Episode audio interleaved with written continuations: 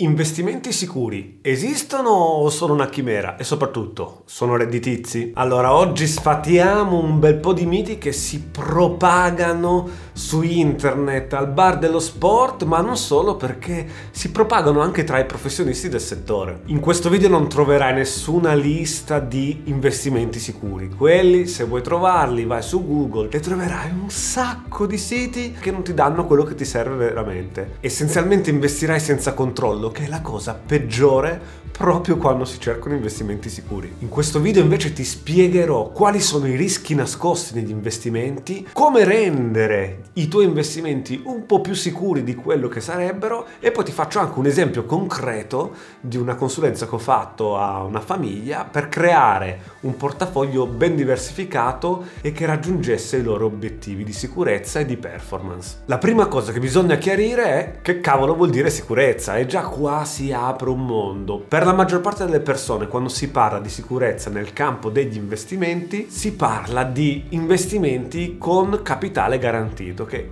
male che vada mi ritornano i soldi che ho investito. La cosa interessante che invece dichiara il presidente di Intesa San Paolo Gianmaria Grospietro è il 90% degli italiani preferisce investire in immobili perché considera gli immobili un investimento sicuro. Peccato che proprio il reparto immobiliare, specialmente in Italia, dal 2007 a oggi, 2020, è sceso di media del 20% e persino i titoli di Stato, che sono considerati effettivamente sicuri, hanno tre rischi. Il primo rischio è il fallimento dello Stato, quindi dato che lo Stato fallisce non ridarà la totalità o una parte dei soldi che hai ricevuto quando tu, investitore, hai comprato i suoi titoli in attesa di un interesse che in questo periodo devo dire è molto basso, quasi nullo addirittura. E tu mi dirai, sì Enrico, ma gli stati non falliscono? Eh, gli stati invece falliscono più spesso di quello che crediamo. L'Argentina, per esempio, è fallita ben nove volte e forse diventeranno dieci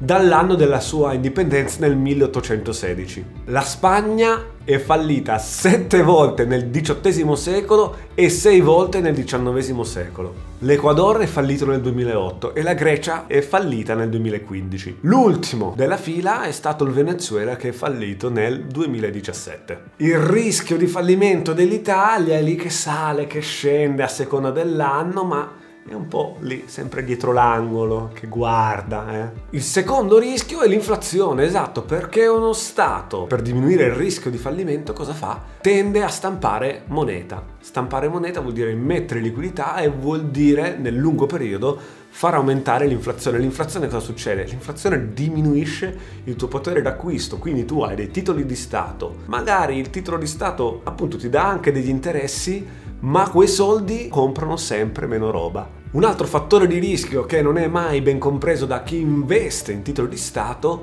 sono i tassi interbancari. Devi capire che quando i tassi interbancari scendono, il valore nominale del tuo titolo di Stato aumenta. Quando aumentano, il valore nominale del tuo titolo di Stato diminuisce, ma aumentano gli interessi. Questo vuol dire che se per caso ti servono i soldi e devi rivendere il tuo bel titolo di Stato, quando gli interessi interbancari stanno salendo, dovrai rivenderlo a un prezzo più basso perché le persone che comprano titolo di Stato dicono, beh, ma io compro il titolo di Stato nuovo che mi dà l'interesse più alto e che mi costa meno. La verità è che cercare l'investimento sicuro è sbagliato. È come cercare un unicorno, non esiste. Esiste la strategia di investimento più adatta per raggiungere i nostri obiettivi. Quindi già dobbiamo sapere quali sono i nostri obiettivi e poi in base ai nostri obiettivi scegliamo l'investimento perché se non facciamo questo lavoro qua è come se prendessimo la Ferrari per andare da Milano a New York oppure prendere la bicicletta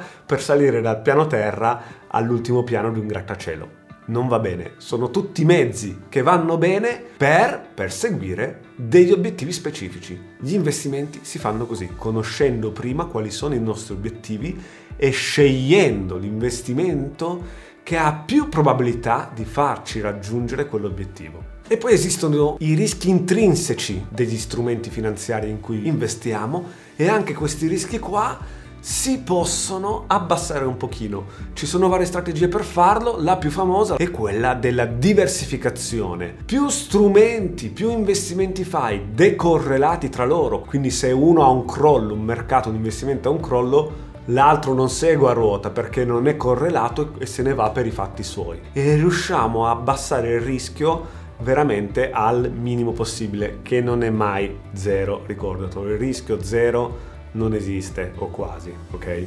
E per farti comprendere meglio tutto questo ti voglio portare un case study di una consulenza che ho fatto, una delle rarissime consulenze private che ho fatto a una coppia ultra sessantenne vicina alla pensione che ha avuto un'eredità di mezzo milione, di cui 250.000 euro in un immobile e poi 250.000 euro circa in eh, soldi sonanti. Eh. Giustamente loro hanno voluto fare una consulenza perché non erano abituati a gestire cifre del genere e la consulenza come è partita? Cercando di capire quali erano le loro esigenze. E gli ho fatto delle domande. Avete debiti? Vorreste estinguerli? Avete figli? Volete lasciarli in eredità? Come vi vedete tra 15 15 anni rispetto adesso? Che stile di vita vorrete avere? Ecco, da tutte queste domande abbiamo capito dove volevano andare. Abbiamo capito che la signora avrebbe voluto nei suoi sogni avere un B&B e la casa cadeva a fagiolo e quindi si poteva proprio sfruttare quella casa per avere una rendita aggiuntiva. L'altra loro esigenza era estinguere un piccolo debito, un piccolo mutuo che avevano fatto per la loro casa di proprietà per rimanere finalmente tranquilli, non avere questa pendenza che la casa non è ancora tua.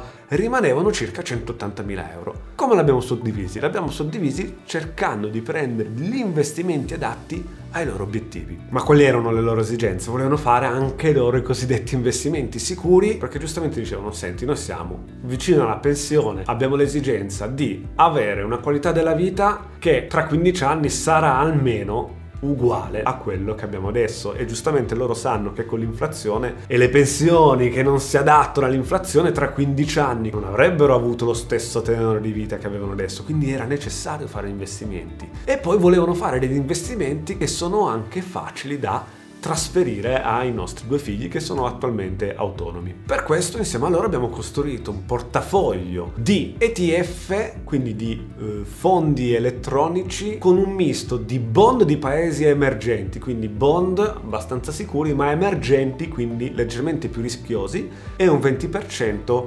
compagnie, quindi ancora un pochino più rischiosi e riuscivamo ad avere una rendita annuale lorda di circa il 5%, che non è una cosa da buttare via. Poiché nelle nostre valutazioni c'era la possibilità che si sviluppasse qualche crisi in Europa nel mondo, abbiamo inserito nel portafoglio una quota in oro che abbiamo suddiviso in 50% oro fisico che si compra tranquillamente online nelle piattaforme giuste, un 30% di ETF puro in oro e poi un 20% in mining company, quindi aziende che fanno mining, quindi estraggono metalli preziosi, in particolare l'oro, per dare un po' più di verve, di accelerazione in caso loro fosse salito, cosa che tra l'altro è successa, infatti sono riusciti a fare degli ottimi guadagni in questi due anni circa che hanno comprato questo pacchetto sia di bond che di oro. E poi, visto che l'uomo era anche un po' appassionato di vini, esiste un reparto del mondo del vino che sono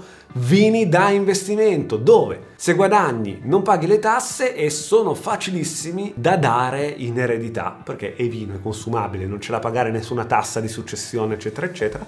E tra l'altro un investimento che dà dei rendimenti solitamente che superano il 10% l'anno. E questo è come abbiamo creato un portafoglio sicuro, ma sicuro nel fatto che raggiungesse più probabilmente i loro obiettivi di medio-lungo termine. Per questo video è tutto, ti invito a fare due cose. Se ti ho dato degli spunti di riflessione, iscriviti al canale così clicchi sulla campanella così rimani aggiornato e vedrai altri video come questo che possono essere molto interessanti.